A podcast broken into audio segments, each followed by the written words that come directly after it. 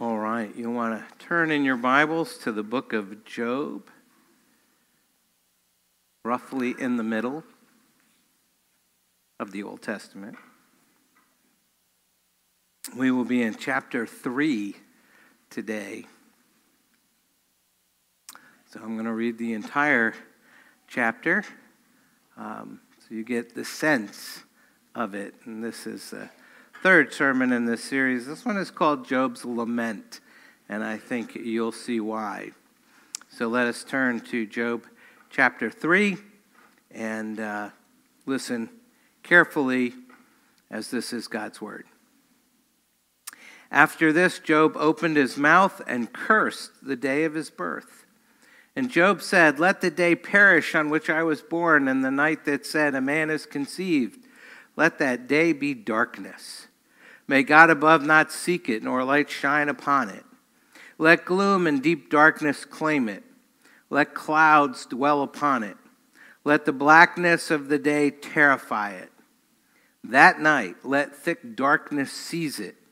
Let it not rejoice among the days of the year. Let it not come into the number of the months. Behold, let that night be barren. Let no joyful cry enter it. Let those curse it who curse the day who are ready to rouse up Leviathan. Let the stars of its dawn be dark. Let it hope for light, but have none, nor see the eyelids of the morning, because it did not shut the doors of my mother's womb, nor hide trouble from my eyes. Why did I not die at birth, come out of the womb and expire? Why did the knees receive me, or why the breasts that I should nurse? For then I would have laid down and been quiet. I would have slept.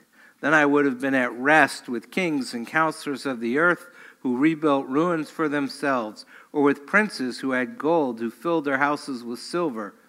Or why was not or why was I not as a hidden stillborn child, as infants who never see the light? There the wicked cease from troubling, and there the weary are at rest. There the prisoners are at ease together. They hear not the voice of the taskmaster. The small and the great are there, and the slave is free from his master.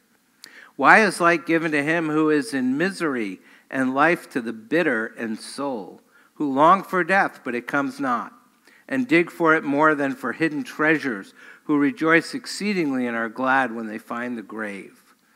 Why is light given to a man whose way is hidden, whom God has hedged in? For my sighing comes instead of my bread, and my groanings are poured out like water. For the thing I fear comes upon me, and what I dread befalls me. I am not at ease, nor am I quiet. I have no rest, but troubles come. The word of the Lord. A little harder to say thanks be to God today. So let's pray. Heavenly Father, thank you for giving us the scriptures and making us your people.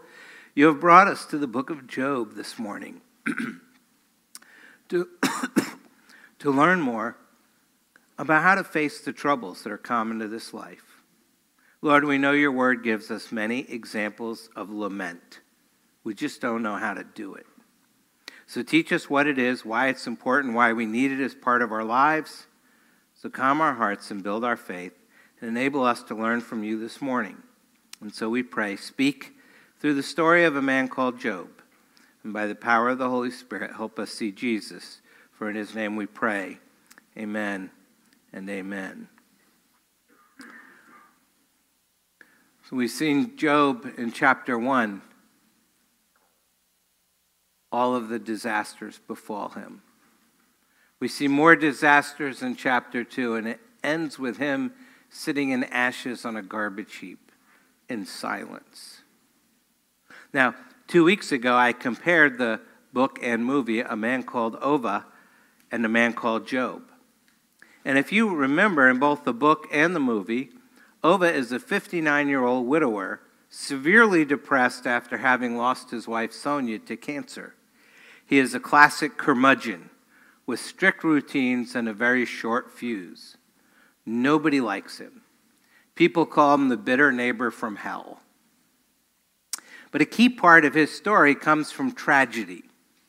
Ove and his wife Sonja are riding in a tourist bus while on vacation in Spain, and there's a horrible accident. Sonja lost the baby they were expecting and ended up paralyzed from the waist down. And right before the accident, Ove got up to use the restroom, so he wasn't sitting next to Sonja when the accident occurred. And Ove wound up blaming himself. He was utterly powerless to stop, change, or fix this tragedy. It would pursue him every night for the rest of his life. By the time he got to the hospital, Sonja was in a coma. And he sat by her bed every moment of the first week until the nurses insisted that he shower and change his clothes. Everywhere they looked at him with sympathetic stares and expressed their condolences.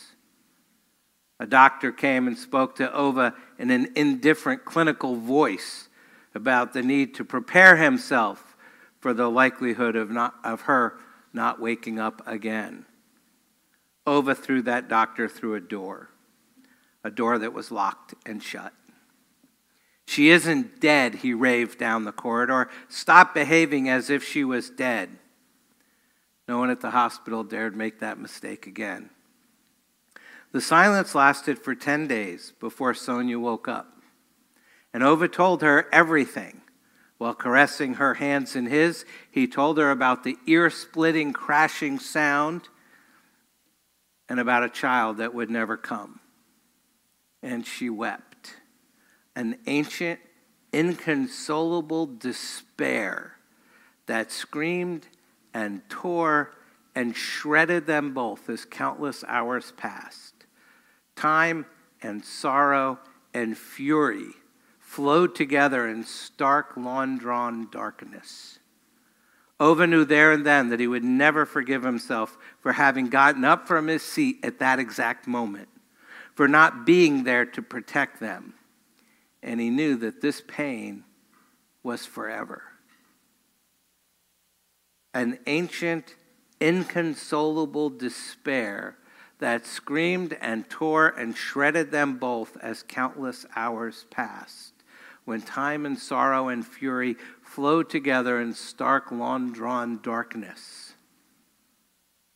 A man called Ove and a man called Job. What we just heard was Ove's lament. What we about to hear is Job's lament. But before we get into that passage, we have to ask what is lament? For those of us who follow Jesus, we live with down payments on the already of God's kingdom here on earth. We see glimpses of God's healing power, love, and his victory over evil.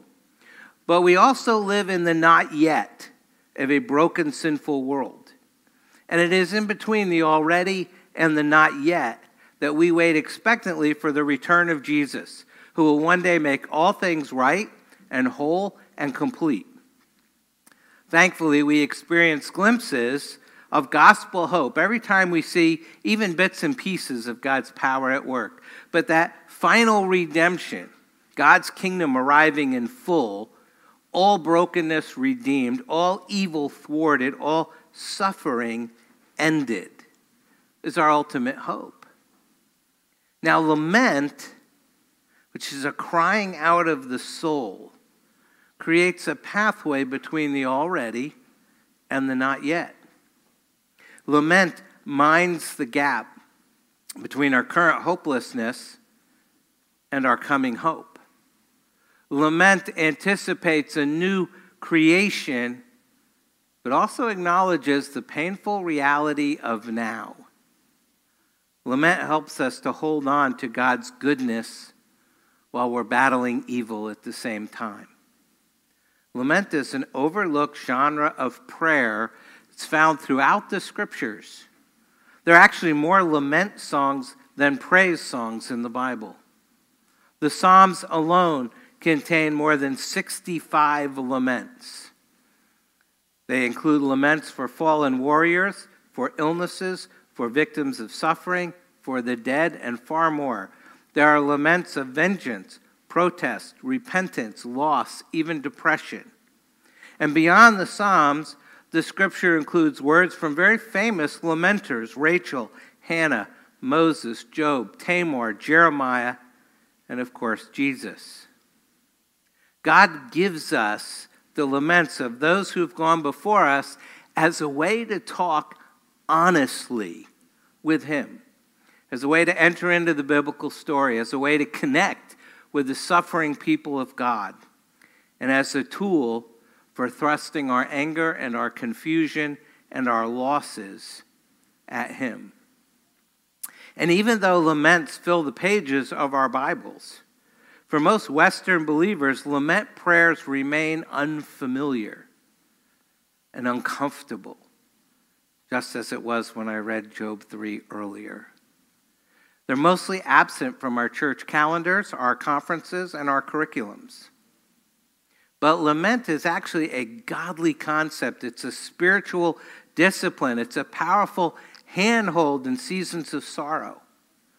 God has given us the biblical language of lament as a way to express our pain and to help us survive our suffering.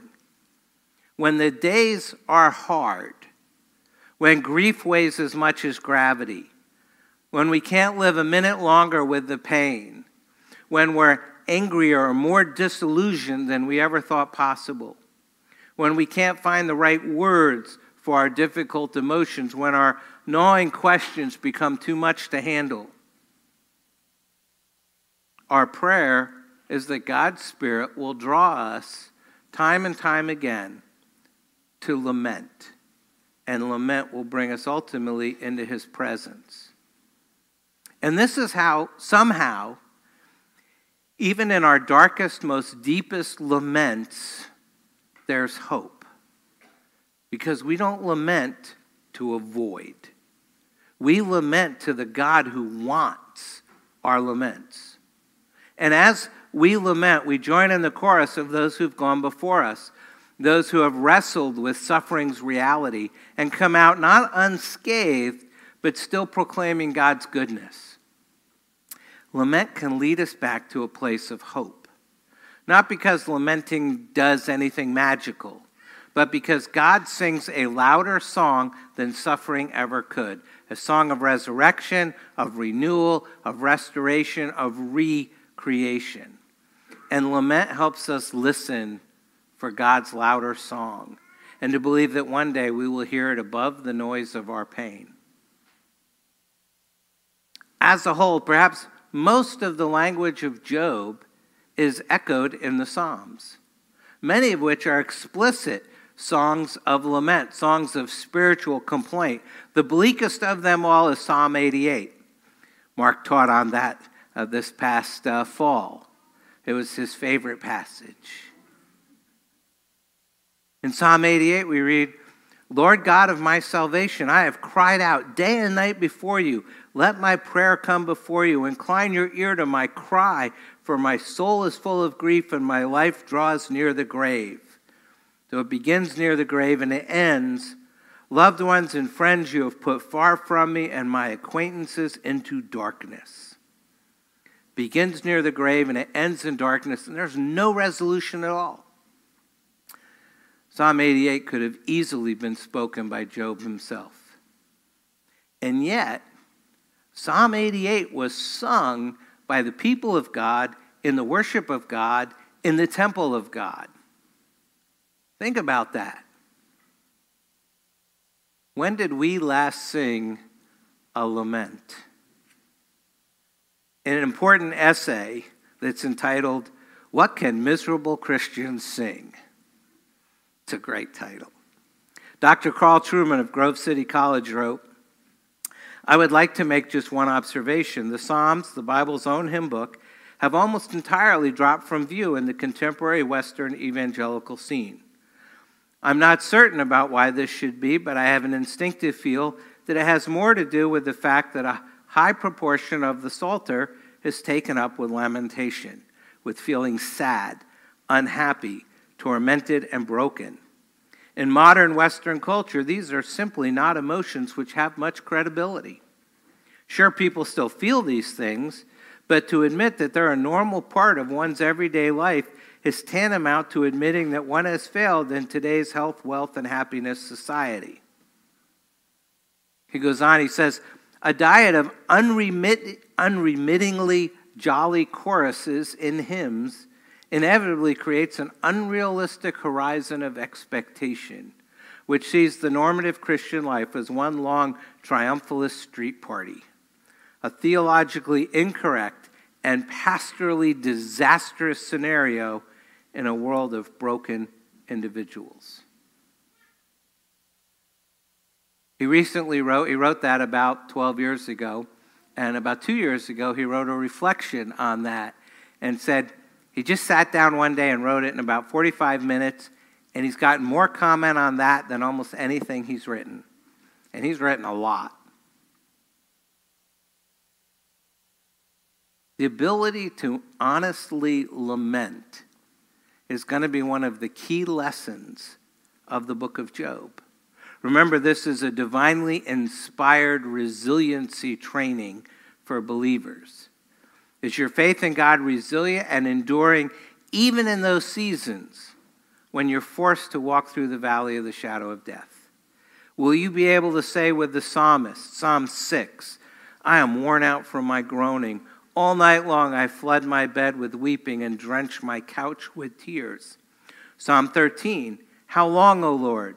Will you forget me forever? How long will you hide your face from me? How long must I take counsel in my soul and have sorrow in my heart all the day? How long shall my enemy be exalted over me?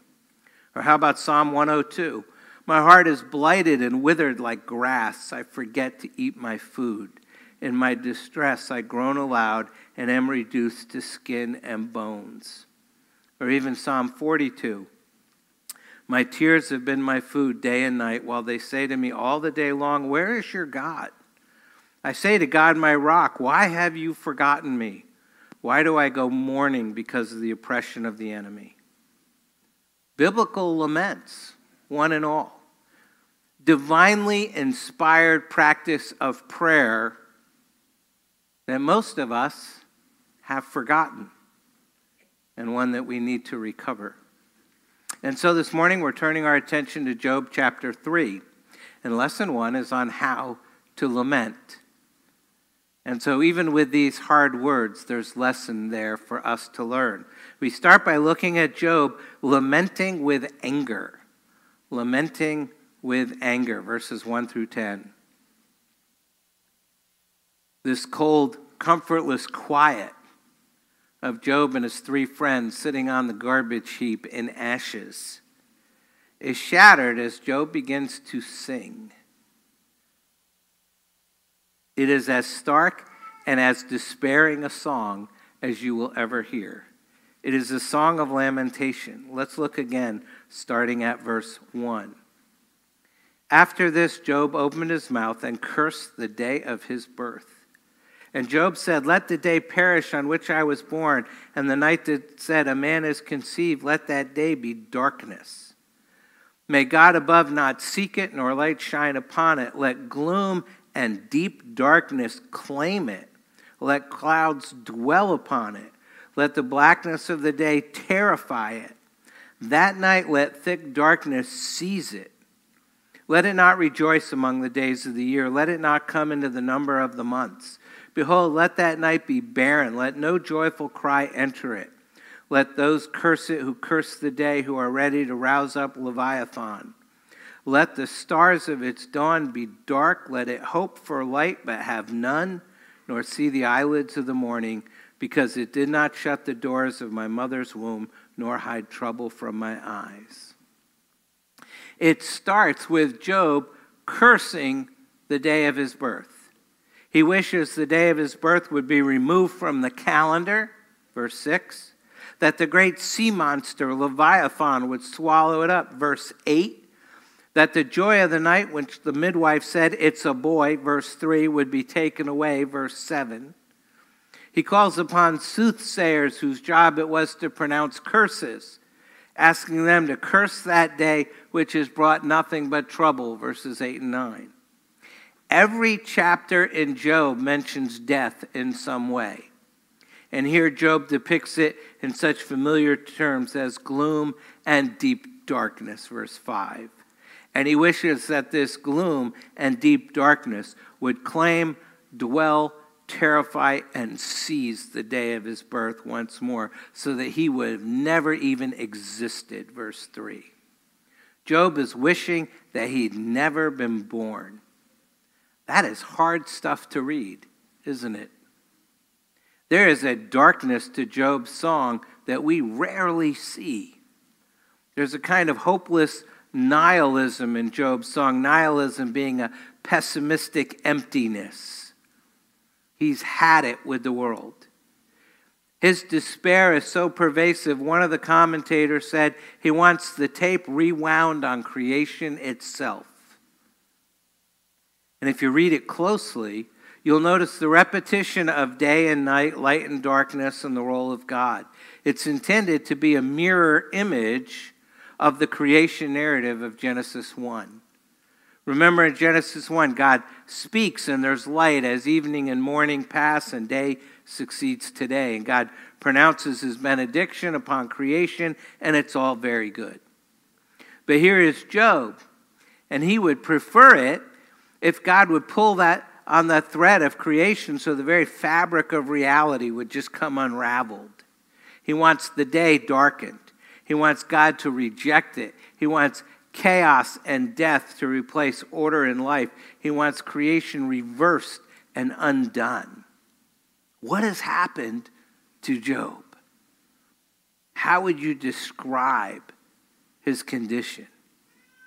Job's inner anguish and anger has been boiling up within him, and he can no longer hold it in.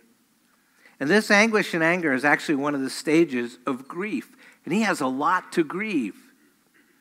And so it just pours out in the darkest chapter of the book. And yet, this outpouring of anguish and anger is not even the beginning of a conversation. Chapter 3 is a dramatic monologue. Last week, we watched the loneliness of Job. Now we get to listen to his loneliness. Job's not speaking to anybody. He's not speaking to his friends. The cycle of speeches begins in chapter 4. He's not speaking to God. He's just expressing himself. He's just speaking with himself. And no doubt his friends are within hearing distance, and surely God is listening. But this monologue just deepens the loneliness of Job. And although his friends hear his words, it's going to become apparent as we get into the next chapter that they haven't heard his heart. And although God has undoubtedly listened with a father's heart of love, Job has absolutely no awareness of that patient, divine listening ear at this stage of the tragedy. God may take a believer through times of deep and dark despair.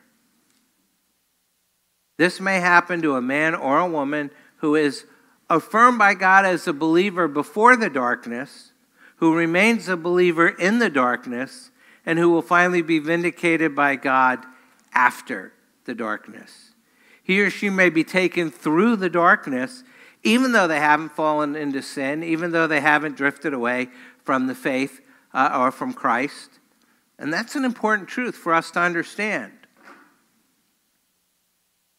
Being taken into the darkness doesn't automatically mean that you're no longer a believer. It seems that Job has been plunged into the deepest depression. Isn't it? Many of you have endured that, will immediately recognize it. And because some of us have endured it, perhaps are still enduring it, we need, I think, to pay careful attention to how Job responds to it and how he articulates it. Now, on the one hand, we can't really say that Job's words here are healthy or wise or godly. When we hear people talk like this, it's right to be concerned. It's right to be worried about them. In fact, even Job himself, when we get to chapter 6, is going to admit that his words were rash. And yet, we shouldn't overreact to rash words and then swing to the opposite extreme. There's a school of thought common among men of my generation that advocates a stiff upper lip in the midst of suffering, the avoidance of any expression of sorrow that would seem to suggest you're not godly if you're not happy, even in the face of tragedy and loss and pain. I think Job chapter 3 is a really important chapter for contemporary Christianity. It's a sobering passage with one aim that we might grasp the truth that a real believer can go through times of despair and desperation. That a blameless believer like Job, who has not fallen into sin, may go through a time of feeling utter abandonment. And yet at the end will still be seen to be a real believer that we might grasp that we ourselves, even if we walk closely with Christ, might go through a time of very deep darkness. Perhaps deeper because we've walked faithfully in his steps. And as you grasp that sobering truth, we have to learn to weep with those who weep, as we prayed earlier, and not recoil from the anguish and the anger that such darkness brings. We have to learn how to lament. We see Job's tone changes from lamenting with anger to lamenting with weariness. With weariness. And again, we see this in people. He says, starting at verse 11, Why did I not die at birth, come out of the womb and expire? Why did the knees receive me? Why did the breasts that I should nurse? For then I would have lain down and been quiet. I would have slept. I would have been at rest with kings and counselors of the earth who rebuilt ruins for themselves, or with princes who had gold, who filled their houses with silver? Or why was I not as a hidden stillborn child, as infants who never see the light?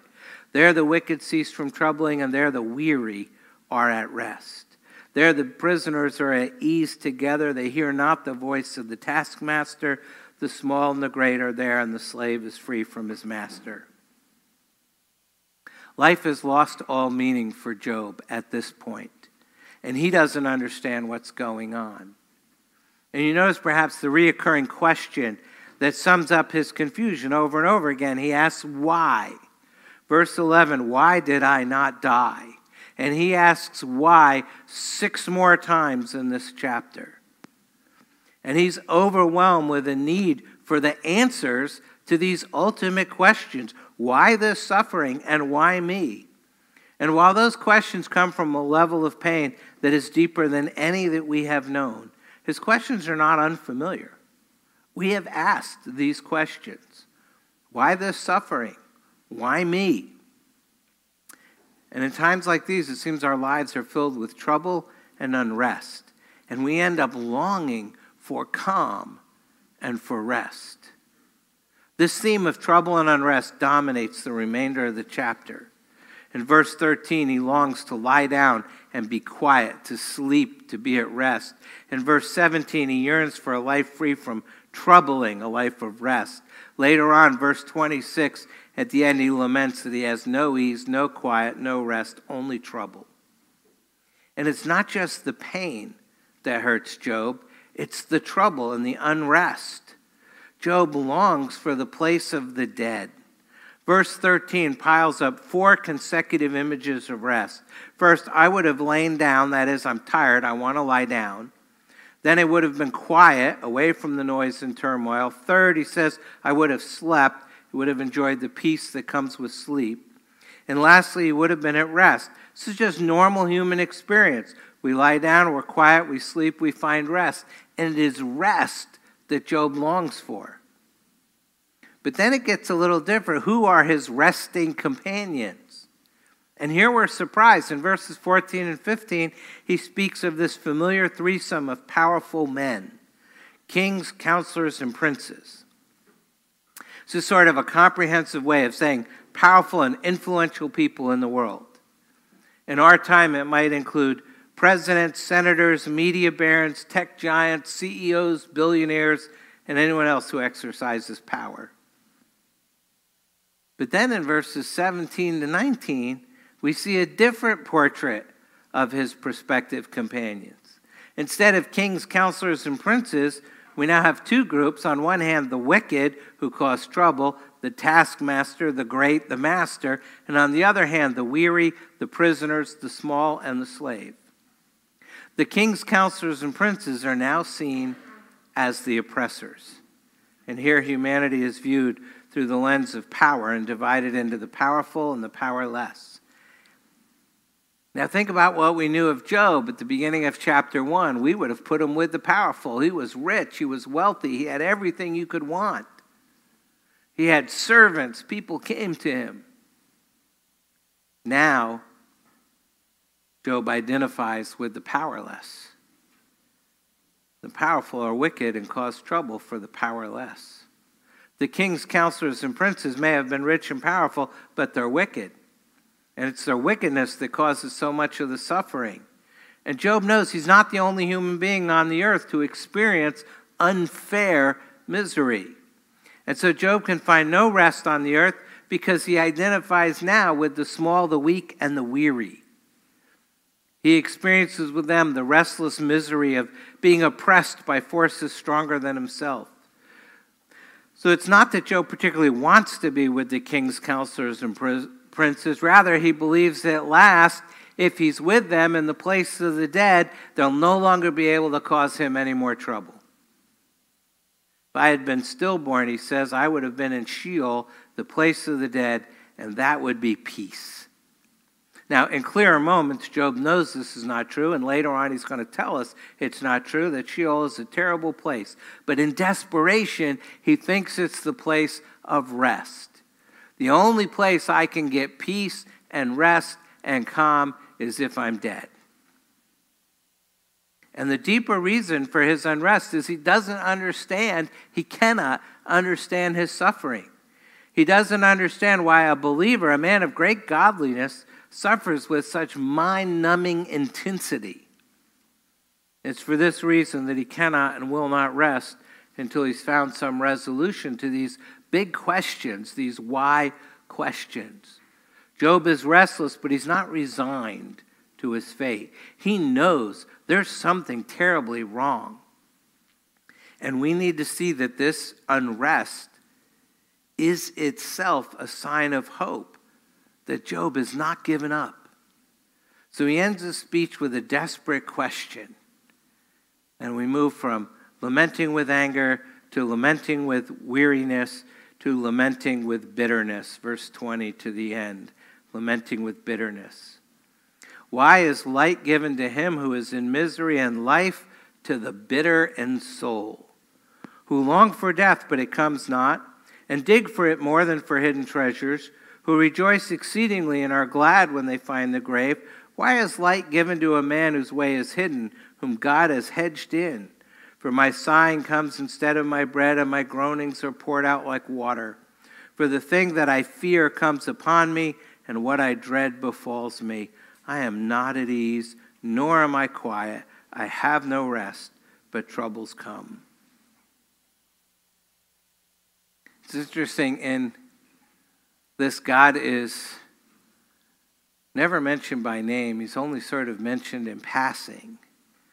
But why is light given implies that God has given it. It is from the Lord we receive both good and bad. But who is the light given to? In verse 20, we're told it's given to him who is in misery, which is singular, and so we think of Job. But it's also given to the bitter in soul which is plural. And so Job's question doesn't relate to Job alone. The expression bitter in soul speaks of a deep distress. The phrase is used a number of times in the Bible. It's used of the childless and desperate Hannah in 1 Samuel. It's used of King David before he was king in 2 Samuel when he gets chased out of Jerusalem. We find it in Ezekiel and Isaiah.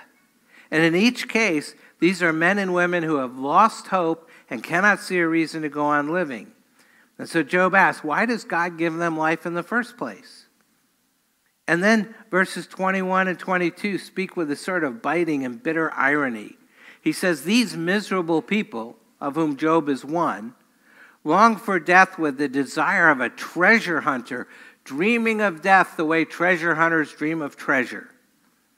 And when they die, their exuberance can only be understood when you think of the treasure hunter striking it rich.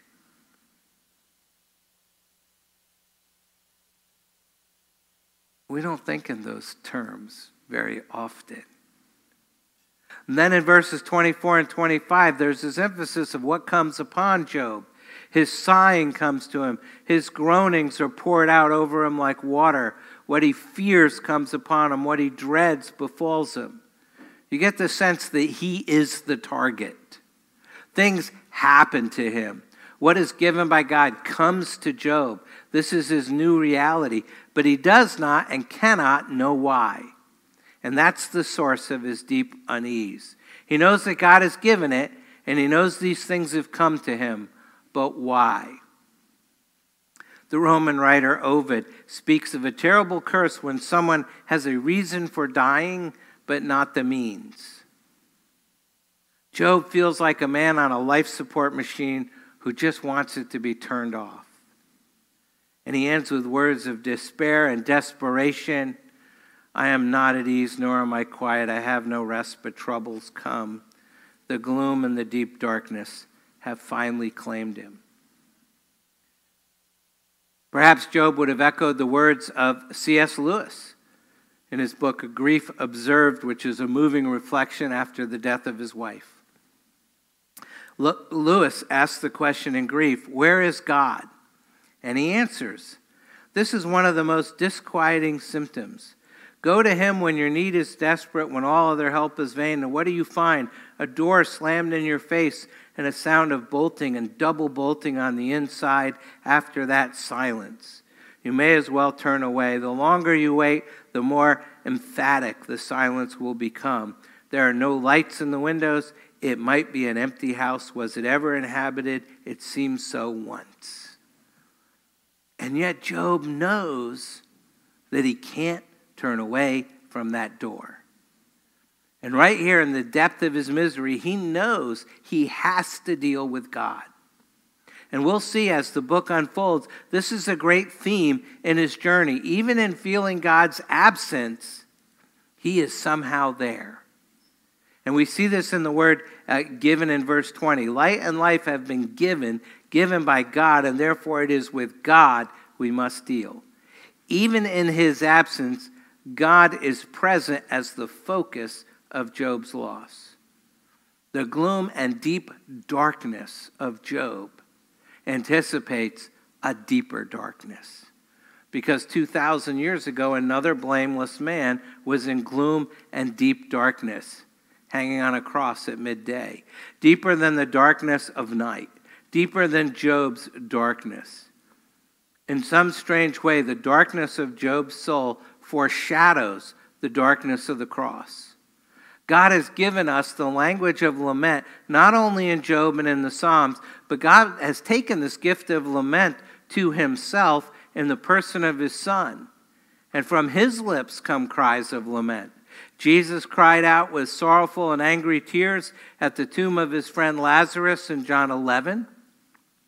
He cried out from the cross in Mark 15 with the complaint my God, my God, why have you forsaken me? which comes from Psalm 22. In his earthly life, Christ expressed his own costly love for the Father in the form of a lament. And Hebrews 5 tells us that he was heard. Hebrews 5 7. In the days of his flesh, Jesus offered up prayers and supplications with loud cries and tears to him who was able to save him from death, and he was heard because of his reverence. And then on the cross, he bore all sin, sickness, sorrow, and shame. He absorbed the full measure of God's wrath against our sin in himself. We read this description, Isaiah 53 Surely he has borne our griefs and carried our sorrows, yet we esteemed him stricken, smitten by God, and afflicted. But he was pierced for our transgressions, he was crushed for our iniquities. Upon him was the chastisement that brought us peace, and with his wounds we are healed. All we like sheep have gone astray. We have turned every one to his own way, and the Lord has laid on him the iniquity of us all. In the person of Jesus, we have someone who comes alongside us in our frustration, in our temptations, and in our weaknesses. Jesus is the Savior who promises to help us in time of need. He became one of us, and He's not ashamed to call us His brothers and sisters. Neither is He embarrassed by our sometimes angry, sometimes weary, sometimes bitter, sometimes hurt, sometimes fearful, almost always frail prayers and cries of distress. We read in Hebrews 2 it was fitting that he, for whom and by whom all things exist, and bringing many sons to glory, should make the founder of their salvation perfect through suffering. For he who sanctifies and those who are being sanctified all have one source.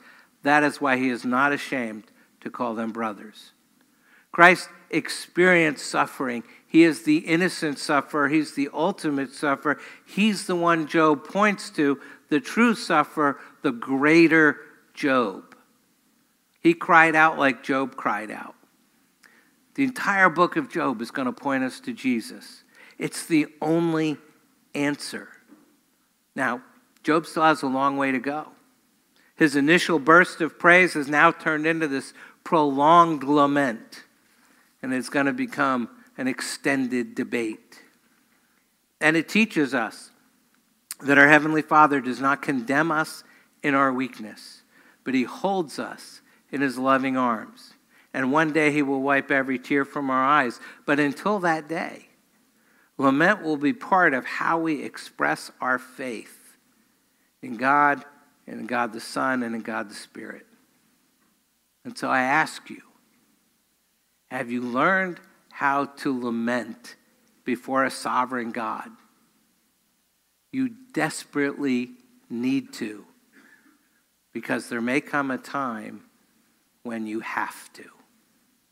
Think about that. You need to pray. Take a moment to do that, and then I'll close.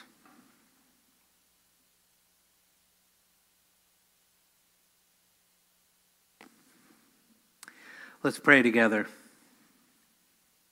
Our Lord and our God, thank you that you have spoken to us by your Son. Open our eyes that we might see our sin and then see our Savior. God our Father, we bow before you and we confess our failure to bring all of our sorrows, all of our hurts, all of our anguish and anger before you. We're too often scared you won't receive us or hear us. And yet, your word is clear that you want us to come before you when we're desperate and in despair, that you are the only one who truly understands, that you are the only one who truly comforts. So, hear our laments, our loud cries, and our tears. We do believe. Help our unbelief. And so work in each of our hearts as we learn from a man called Job and draw us ever closer to the one who showed us the value of lament as he bore all our sin, sickness, sorrow, and shame, and draw us ever closer to him, your Son, our Savior, the Lord Jesus Christ, who lives and reigns with you in the Holy Spirit, one God, now and forever. Amen and amen.